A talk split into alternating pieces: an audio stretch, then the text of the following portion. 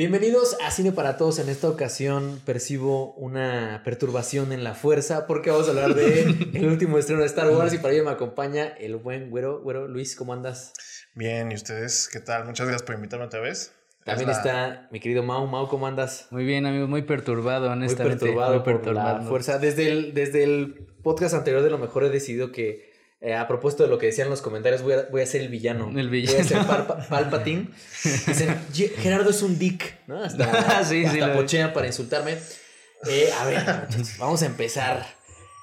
Lo primero por lo que me gustaría arrancar es que todo el mundo está diciendo ya, ¿no? Que es el final de la gran saga de la familia Skywalker. Es un cierre digno y para hablar del cierre digno quiero que hagamos un repaso por todas las nueve películas de Star Wars. ¿Es digno tomando en cuenta las ocho películas anteriores o no lo es tomando en cuenta las ocho películas anteriores? Venga, bueno. Híjole, es demasiado, ¿no?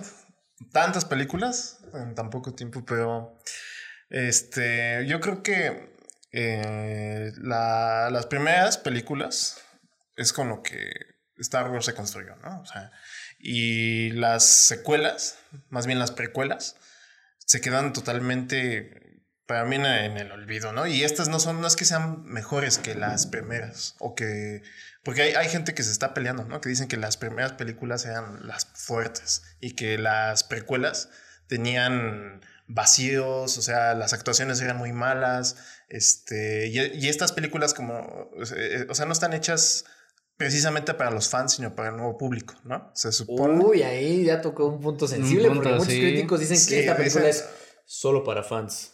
Solo para fans y con ese argumento se defienden de lo mala que es, pero bueno, yo, yo partiría de, de ahí. O sea, no sé, ¿tú qué opinas, Mau?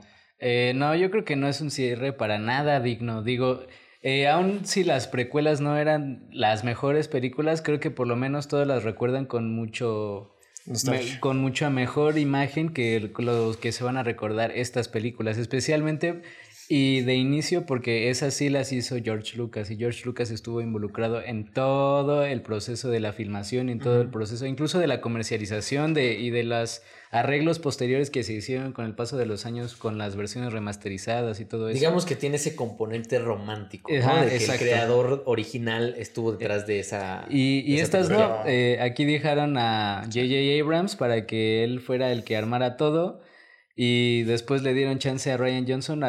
según entiendo, la idea era que fuera tres directores diferentes por cada película. Sí, iba a ser Colin Trevorrow, Ryan Johnson y JJ. Ajá, y que después del desastre del episodio 8 ya le dijeron a Ryan Johnson que ya, ¿sabes qué, mano? Porque según entiendo él iba a escribir la 9 y después ya le dijeron que ya no, por cómo había resultado todo y que mejor JJ Abrams que pues hiciera una secuela directa de la película que él dirigió, porque eso a mí me parece que es una secuela directa del episodio 7.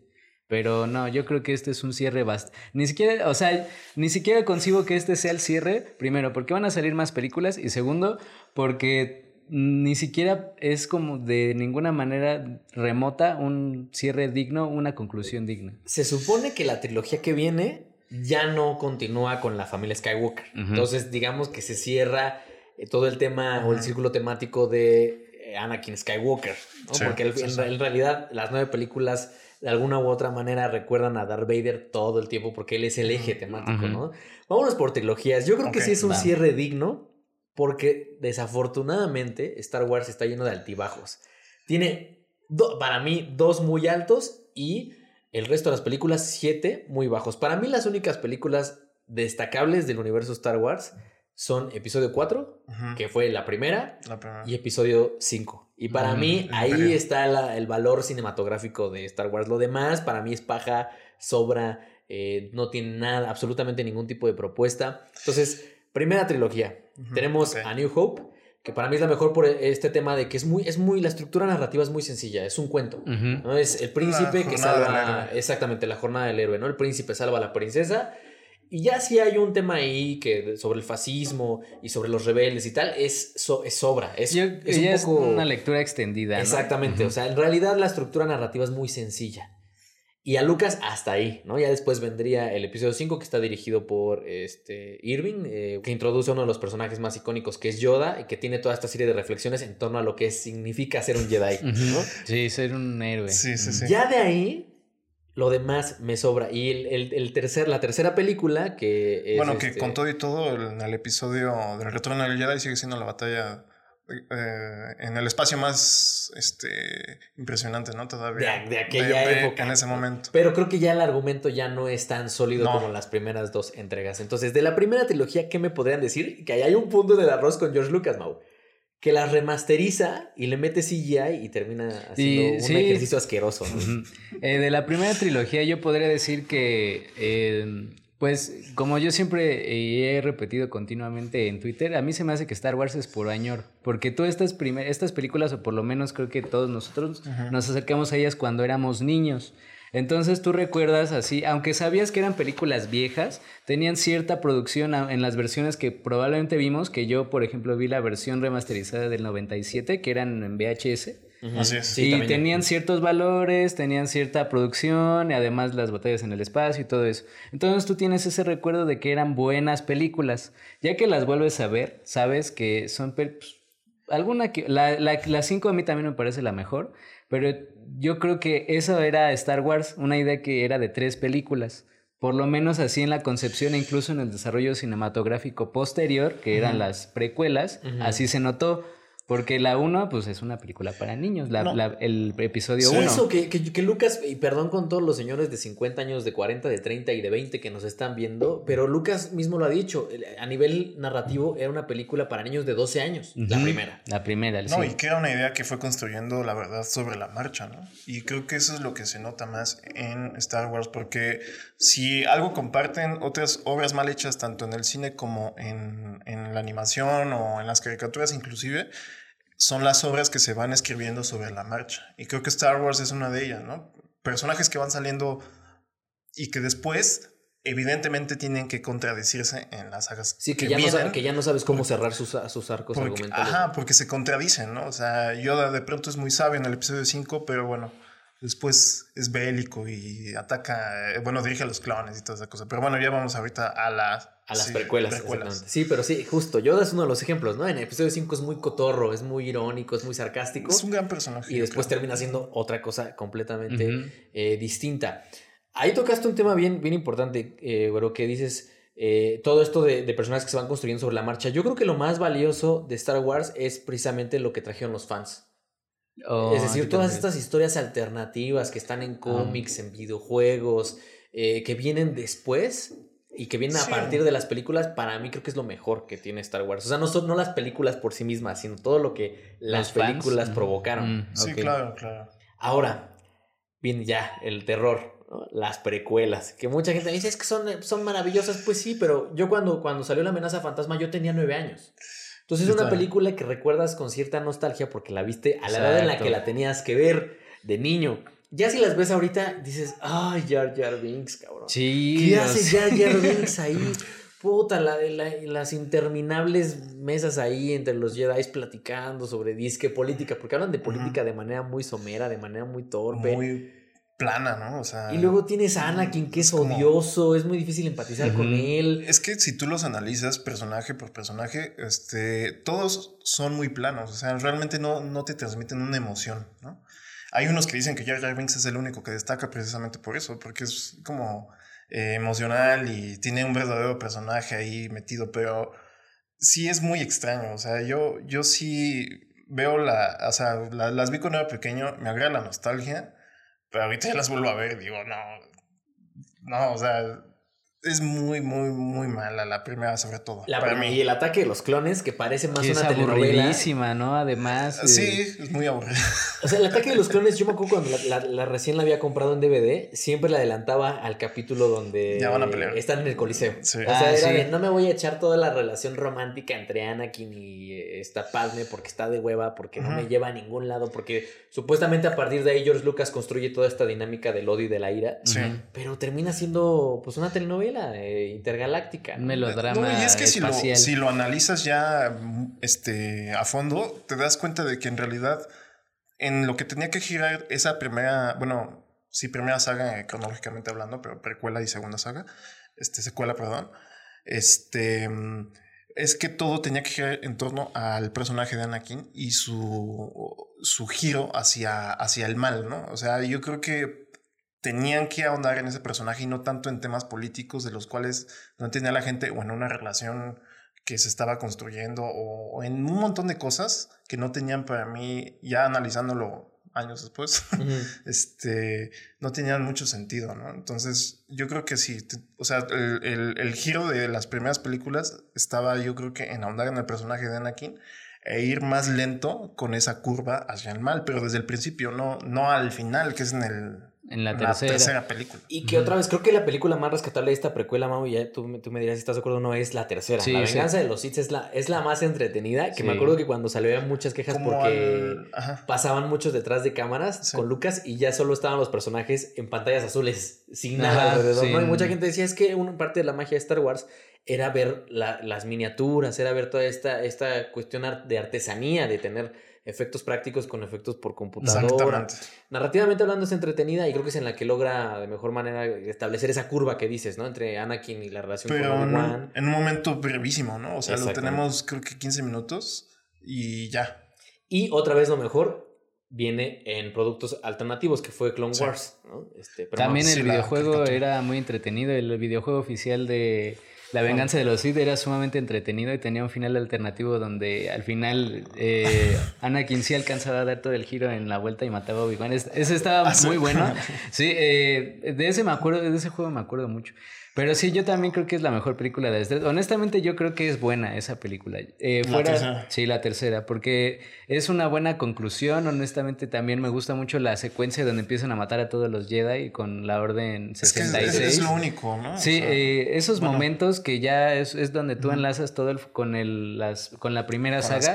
Creo que honestamente le salió bastante bien. Y aunque salía todo en pantallas azules, pues creo que ese era el principal valor agregado de la precuela, que era todo con animación computarizada, con el presupuesto que Lucasfilms pues nunca había tenido, ¿no? O sea, especialmente en, en, el primero donde la producción casi se detiene porque no tenían dinero y la productora no le tenía mucha fe a Star Wars. No, pero bueno, o sea, de ahí, o sea, la forma en cómo Anakin se pasa al lado oscuro, creo que a mí nunca me dejó convencido, ¿no? Es como muy, ay, bueno, ya, voy a hacerme malo. No le pegó a la pared porque no, había una escena con, con, Padme, ¿no? Sí, sí, sí, exactamente. Y es a lo que me refiero, que su curva debe haber sido más extensa, o sea, más hacia el mal, más, más compleja, pero pues se arregla en. en sí, quizás lo peor de ahí es Hayden Christensen, que. De miscast, ¿no? De lo que le llaman miscast, ¿no? O sea, un cast que a lo mejor no es más adecuado. Un personaje tan importante, incluso podría considerarse un, tan importante en la historia del cine, pues nunca terminó de despuntar y terminó siendo Jumper años después, ¿no? Una película de. Que yo me acuerdo que estaban considerando a Leo DiCaprio para el casting de ah, Anakin. ¿En serio? Sí, me acuerdo que George Lucas por ahí del 2001 estaban saliendo como notas acerca de ello, pero no, nunca, nunca se concretó. Nunca lo concretaron, que seguramente hubiera mejorado mm. en algo. En algo, que en todo, porque al final ahí está Natalie Portman. Y, O igual le hubiera terminado odiando Star Wars. Y ella lo dice, o sea, Natalie siempre es como que ya la convencieron porque con dinero va a ir al perro, como dice, ¿no? Pero ella decía, me arrepiento de dos cosas en mi vida, eh, cinematográficamente hablando. La primera es, porque estaba muy fresco el tema, haber salido en Thor, que ahora resulta que ya ella va a ser Thor, ¿no? Entonces ya le llegaron al precio y eh, la trilogía de Star Wars. ¿no? decía, Padme es uno de mis peores, probablemente mi peor personaje. Y estoy completamente. Que ella fue la única que le logró dar vuelta, ¿no? Porque ni, yo creo que ni siquiera Iwan McGregor ha dado completamente la vuelta a Obi-Wan, por eso va a regresar a ser el personaje de la serie, ¿no? Pues sí, sí, sí, sí. Ahora, Ahí llega Lucas y dice, bueno, yo ya acabé mi, historia, ya terminé con Anakin Skywalker, ya sabemos dónde empieza, ya sabemos dónde termina, pero entonces llega el ratón, el ratón del mal, y, le ofrecen 4 mil millones de dólares en su ranchito por comprarle su, su chingadera, ¿no? Estar, ya véndenla para seguir haciendo dinero con, con esto. Y películas. Y hacen una nueva saga. Eh, que había una historia canónica ahí que retomaba después todo este tema del hijo de, de Han Solo con... Eh, con ella, que terminaron echándolo todo. Eran dos hermanos, ¿no? Eran hermanos. Mientras el de los camotes nos arruina el podcast. patrocinado por. Patrocinado por, el camotero. El camotero. este. Ojalá, ojalá, tuviera, ojalá tuviéramos aquí unos buenos camotes. Sí, para. para estar camoteando de Star Wars. No vayan a pensar mal. No vayan a pensar mal. Y entonces crean esta nueva saga, pero ¿qué dice Disney? Que es algo que Sebas no está aquí, pero lo platicamos cuando nos reunimos. Nos faltó. Que dice Sebas, me robaron mi infancia porque te echas años de canon que llega a Disney y dice, ¿te acuerdas de todo ese canon que leíste? Que Lucas dijo, va, qué padre, sí, acepto todas estas historias y tal. Olvídate de ellas. Y nos vamos a quedar con algunas que son las que nos convienen para hacer dinero. El caso de Rogue, One y el caso de Solo, que sí retomaron de canónicas viejas. Y eh, hacen esta nueva saga. Que tenemos, dicen, dicen eh, muchos especialistas de, de, Star Wars, dos películas que digamos que se atienden a las viejas fórmulas, que es el episodio 7 y el episodio 9. Y una que intenta renovar como todo este universo que es de las Jedi, que algunos dicen que es la peor, otros dicen que es la mejor de esta trilogía. ¿Qué pasa con esta nueva trilogía, Mao? Tú que acabas de hacer esa cara de, de perdón con, con, Leia volando con, con Leia. Ah. que se convirtió en un 9 de internet y es uno de los momentos que más ñañaras me han dado en una sala de cine. A ver una resolución tan barata como es esa de, de que está volando ahí. Además, creo que esta saga tiene mucha perversidad, así mucho lado oscuro de la fuerza, porque usaron dos veces a una persona que ya estaba muerta y que tuvieron que revivir solo por lucrar con ella, que es Carrie Fisher en este episodio 9. Y también el señor, el en Rogue One, Peter, Cushing. Peter Cushing, que es, lo reviven mediante CGI y que pues hasta eso la apariencia no les quedó tan mal como en Leia, que parece cinemática de PlayStation. Pero yo creo que estas historias ya salían sobrando. Para mí, sí, me puse a pensar sobre todas porque las revisé antes de, de venir a grabar y vi que... Qué valor, qué valor. Que pues podían haber sido unos cortos, quizá unos cortos más interesantes, más, mucho más concretos, una historia de Finn, una historia de Rey, una historia de, de Paul Dameron, hubieran sido mejor eh, hacer cortos.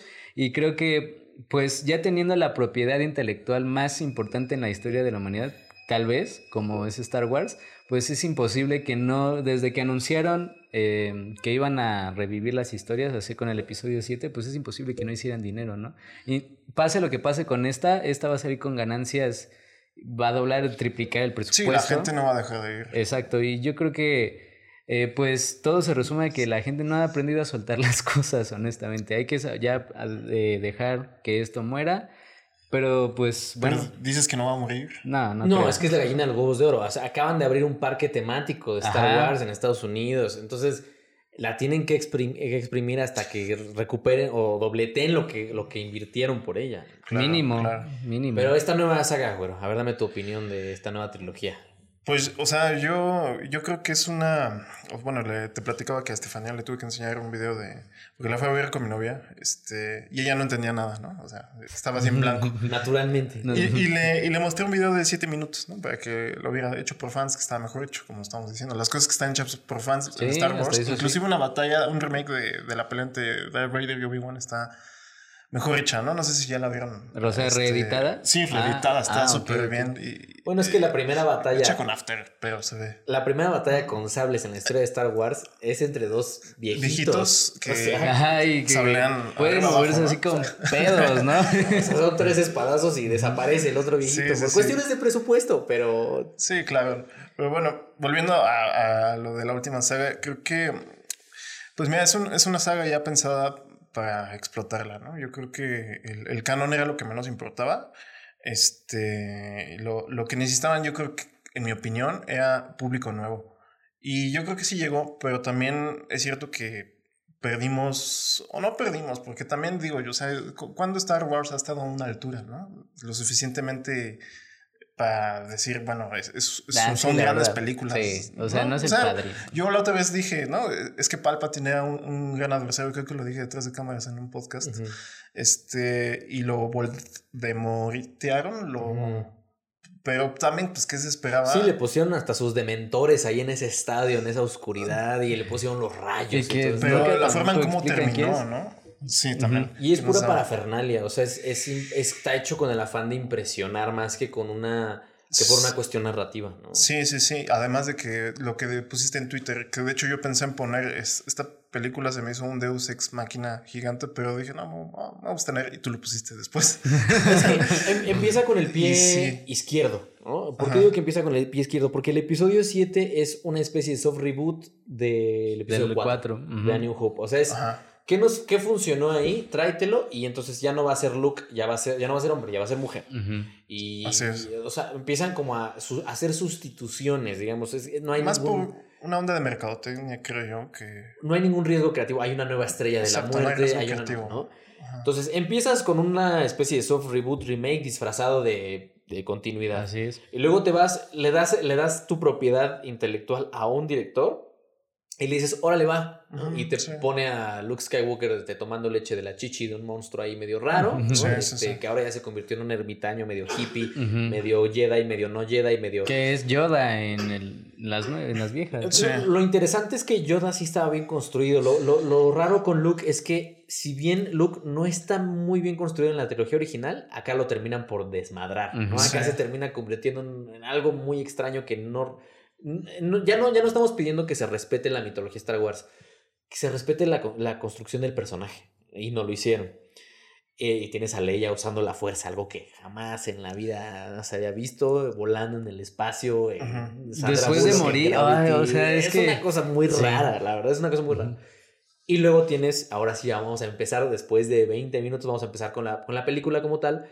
Tienes una película que, vamos a, vamos a empezar por el argumento, está terrible escrita. O sea, les agarraron las prisas y entonces es como de cómo remediamos todo lo que el cabrón anterior hizo en la película pasada. Vámonos en chinga, ¿no? no te estás terminando de acomodar de un conflicto. Ya surgieron 17 Deus Ex Máquina que abren 17 plots nuevos que no se van a resolver, que se van a pagar con otros Deus Ex Máquina y así está la película construida. Y también porque. La velocidad. En, en, un afán de, de, contrarrestar las críticas negativas de, de las Jedi, porque eh, quizá ahora sí, incluso el mismo Bob Iger dijo que él no estuvo de acuerdo y que lamenta cómo se dieron las negociaciones con George Lucas, porque obviamente todo este proyecto se lo plantearon, digo, por 4 mil millones de dólares, pues yo también hubiera aceptado.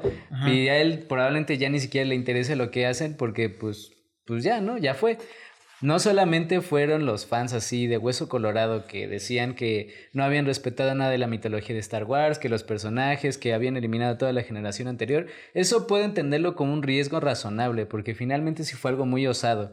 Y la película, fuera de toda esa mala construcción de los personajes, de Leia volando, del planeta casino, que supongo que era para hacer alguna crítica a algún tipo de sistema o algo así, eh, decidieron rápido irse a una elección más segura porque ya también se habían chingado al enemigo más grande de la trilogía, que se supone iba a ser Snoke, que de nuevo nunca aclaran quién no, madres resulta, Resulta que se sacan de la manga. Es que ese es el pedo. O sea, que se sacan de la manga en esta nueva película que resulta que Palpatine tiene una tiene un tambo, un, un rotoplas, ¿no? Este, lleno de Snokes. Ajá. y que él podía hacer todo y que sigue vivo. Entonces, eso ya también se me hace muy barato, O sea, perdón, pero es un giro a la altura, es un giro a la altura de Nolan, ¿no? En, este, en esta película del gran truco, ¿no? Que, resulta que Wolverine, Hugh Jackman, tiene unos tambos llenos de sus propios clones, ¿no? Entonces es como le han llamado a Nolan y, oye, pásanos unos giros de tuerca así bien padres. ¿Cómo les para gustar a la gente? Ah, bueno, a mí me gustó el gran truco. está buena, está buena, está buena, es una buena película. Pero este giro es, eh, muy, barato, honestamente. No, o sea, es que... No, y por todo lo que está antes, ¿no? ¿Cuál es el peor pecado de esta película. Eh, porque técnicamente creo que no le podemos reprochar nada. Pero pues no le podemos no sé, reprochar. La, leía el, su aspecto de PlayStation. Yo creo que a mí honestamente sí. A mí se me hizo raro nada más en una parte que es cuando se ve joven. ahí se ve más PlayStation. PlayStation 1, güey. Ahí se nota mucho. Sí. Pero de vieja no me. Fíjate que yo iba con la mentalidad porque mis alumnos me dijeron, güey, Leia se ve Play 2. Y entonces llegué y noté que la ponían fuera de foco siempre. Para que no se notara tanto el, el CGI pero no me hizo tanto ruido. Al contrario, estaba, estaba, estaba un poco sorprendido porque dije, ay, cabrón, ya se pueden hacer estas cosas. En cinco años ya vas a poder hacer películas sin actores. Sin actores. Sí, yo tampoco lo noté tanto. De hecho, para mí se ve mejor que en Irishman cuando está normal. Sí, sí, sí. Ah, bueno, sí, el Irishman también sí se ve un poco mal. Pero el peor pecado de la película justamente es les agarran las prisas y empiezan a hacer este tipo de cosas de Luke se tardó muchas décadas buscando eh, el mapa para encontrar el dispositivo para llegar al planeta donde resulta que Palpatine tiene toda una flota imperial desde que empiezan Desde que empiezan, empiezan a, decirte ya, o sea, todo, ¿no? O sea, pum, pum, pum. Y Palpatine revivió y, dice, O sea, solitos se spoilean, ¿no? Y de pronto es como de En caen en unos, en unos, en unas arenas movedizas y es como de, ah, mira, un cuchillo. Qué curioso. Qué a ver, cosa, quita y- la tierrita, ¿no? y Y, le ahí- quita la tierra y es como de, oh, mira, trae el mapa, güey. y además ¿no? Rey sabe identificar eso, ¿no? Cuando se, ni- al principio le sí. quiere devolver el sable y después, no, es que no me lo merezco. Y de, pasan, ¿qué? Cinco minutos y después, no, sí, Bueno, ¿sabes sí. qué? Sí, sí lo merezco. Y, o sea, No, y la daga no sirvió para nada, ¿no? No, bueno, la daga se supone que trae encriptada un. Un trae encriptado un dialecto Sid que Ajá, resulta pero- que Citripio sabe interpretar. ¿no? Sí, pero... que ah, lo- pero no lo puede descifrar. Sí, no, no lo descifra. Entonces, pues no. O sea, lo, de- lo hacen, lo, lo hackean para que lo descifren, ¿no? Ajá. Pero vamos, o sea, lo que voy es que es todo está sacadito de la manga, ¿no? Llegan a la estrella de la muerte destruida y resulta que Rey ve la daga y es como de, oh, mira, trae una puntita en el mango, a ver, déjala jalo. Oh, y aquí nos dice dónde está. Y literal le hace así y da con la localización del dispositivo. Es que es, que, es que al guionista le dio hueva a escribir la película.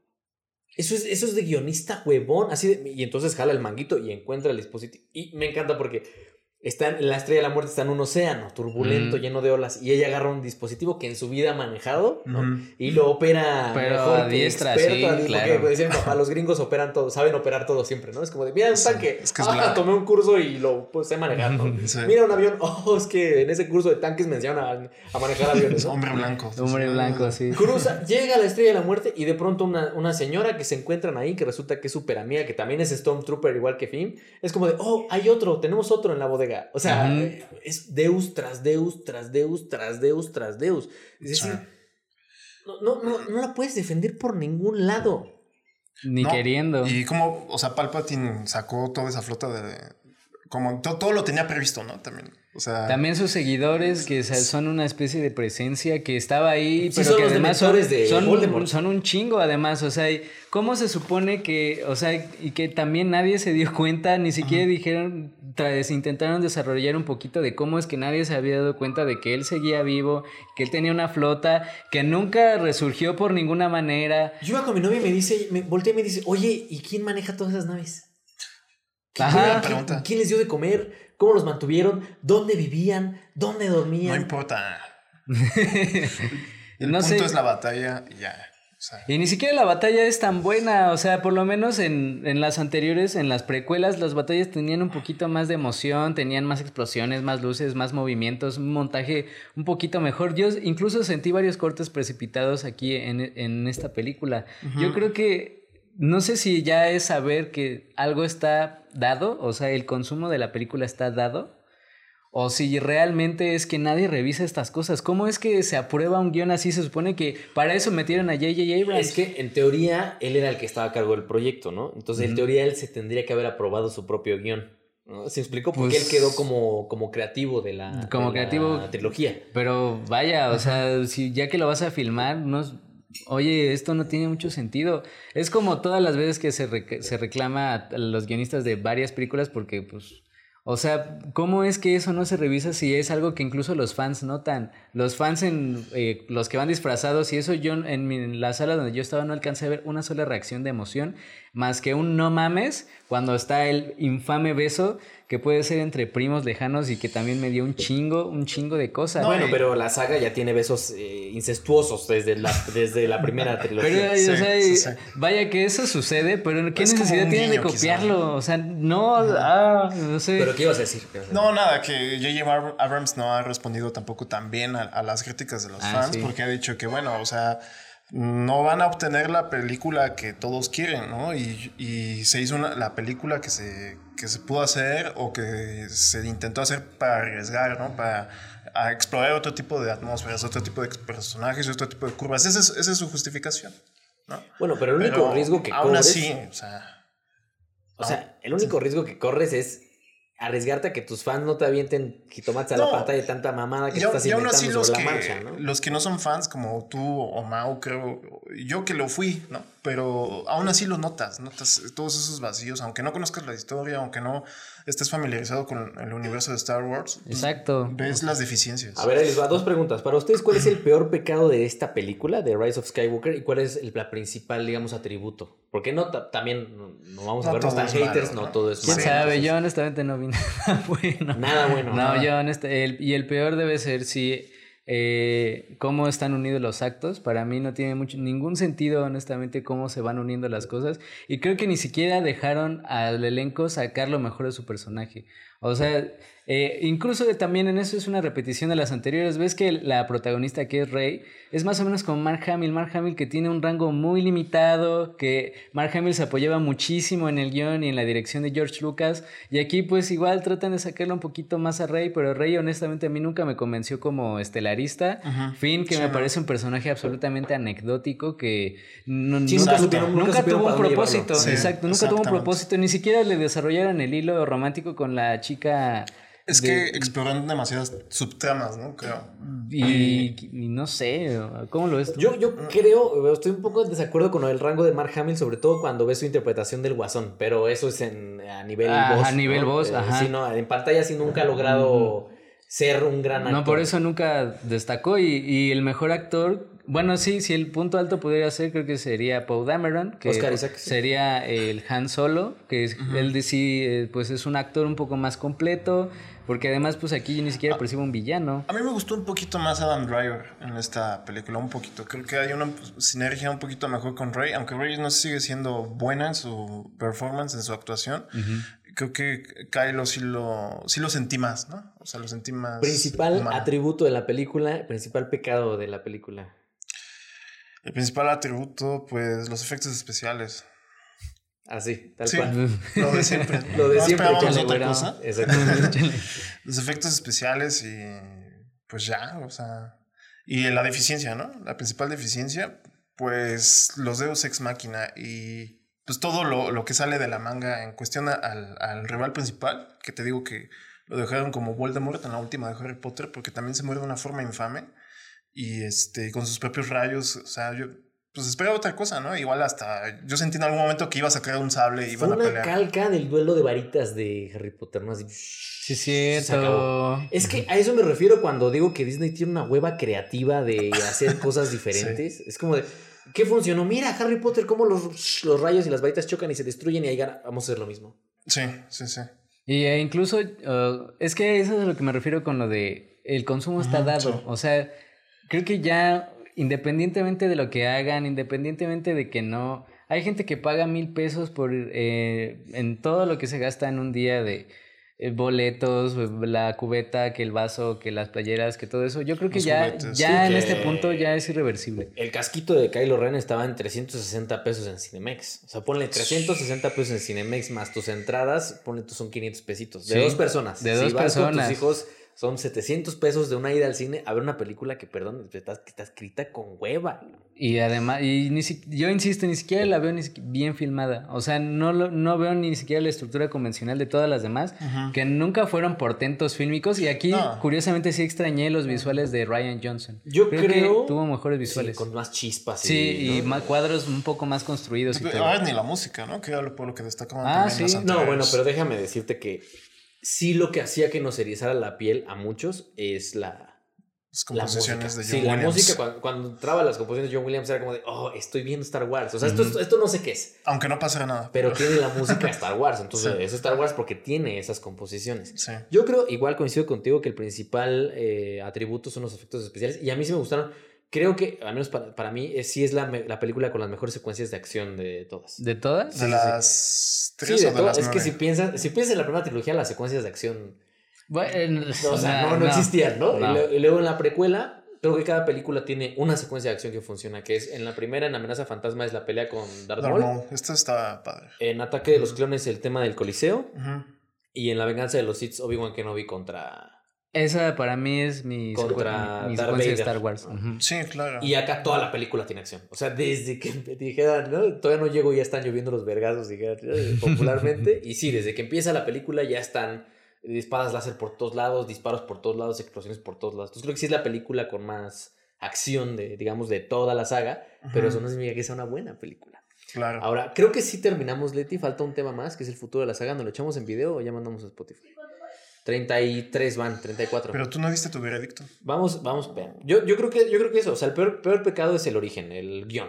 El guion es asqueroso. Es horrible. Es terrible, no, no, le puedes ayudar por ningún lado. Y el atributo es, es el, los efectos especiales y la, las secuencias de acción. Ahora, el futuro de la saga. En estos momentos está El Mandaloriano, que muchos de nosotros ya la vimos, que creo que, creo que es una buena producción. Pero ¿qué, qué, qué viene para, para el futuro de Star Wars? ¿Seguirá teniendo ese impacto que ya la gente le dio la espalda con solo? Pero Y seguirá más o menos, teniendo ese impacto que tiene. ¿Podríamos concluir que es la saga más sobrevalorada en la historia del cine, según lo que ustedes me dijeron? Saga sobrevalorada, no, porque yo diría que todas las de las películas sí. superhéroes, ahí, o sea, porque este, el impacto cultural de Star Wars creo que es in- absolutamente innegable, ¿no? O sea, todos tenemos incluso un momento de Star Wars, ¿no? O sea, cuando la viste la primera en el cine, cuando viste la primer- las primeras, o sea, las precuelas, por lo menos nosotros que, pues no, obviamente no las vimos en estrenadas sí. ni en los eh, las nuevas eh, cuando las volvieron a sacar cuando se acercaban las otras el impacto cultural es innegable. Lo que sí creo es que por lo menos ya no se les va a concebir de la misma manera como se les concebía anteriormente. Con ese añoro. Con ese añoro, con esas ganas de consumir más, porque cuando anunciaron la, la séptima, que fue por ahí que de 2011, 2012, cuando adquirieron recién los derechos y dijeron que iban a reactivar todo, sí. había todavía expectativa por saber pues, qué había pasado con Luke, qué había pasado con Han Solo, qué había pasado con Leia, que por eso es que funciona la película número 7, a pesar de que sea casi una calca del episodio 4. Tiene ese componente de, de traer a los viejos, Ajá. a las viejas glorias. Exacto, e incluso es de lo- el momento que más emociona, ¿no? Cuando vuelve a salir Sí, Han Solo y. Chewbacca. Pero de ahí en fuera yo creo que y al, al no tener una figura que haya destacado como tal, como personaje, porque si acaso la más fue Kylo Ren, yo también estoy, estoy de acuerdo que la más identificable va a ser él, pero él murió. Entonces no sé, yo creo que no se va a consumir con la misma, con las mismas ganas que se consumieron estas, por ejemplo.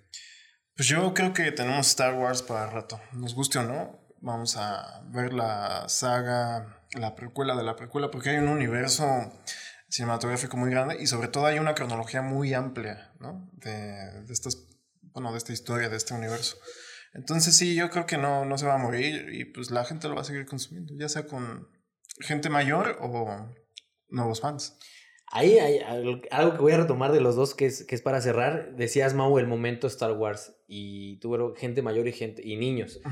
En mi función estaba a reventar, obviamente, y al lado de nosotros había un niño con su papá. No, la mía estaba vacía. Eso es raro. Sí, y en el día de este... ¿A qué hora? Eh, a las 8, De la- de la noche. En el World Oh, eso es raro. Sí, está raro. Está raro. Sí, estuvo. Y estaba el, el papá con su hijo y los dos, o sea, parecía que estaba viendo a dos niños, ¿no? O los dos estaban así de, oh, ¿qué está pasando? Y cuando muere Chubaca, el papá estaba llorando, el papá estaba llorando y el niño viendo, el niño de 8 años así viendo a su papá, así como de, ¿qué le pasa a este señor?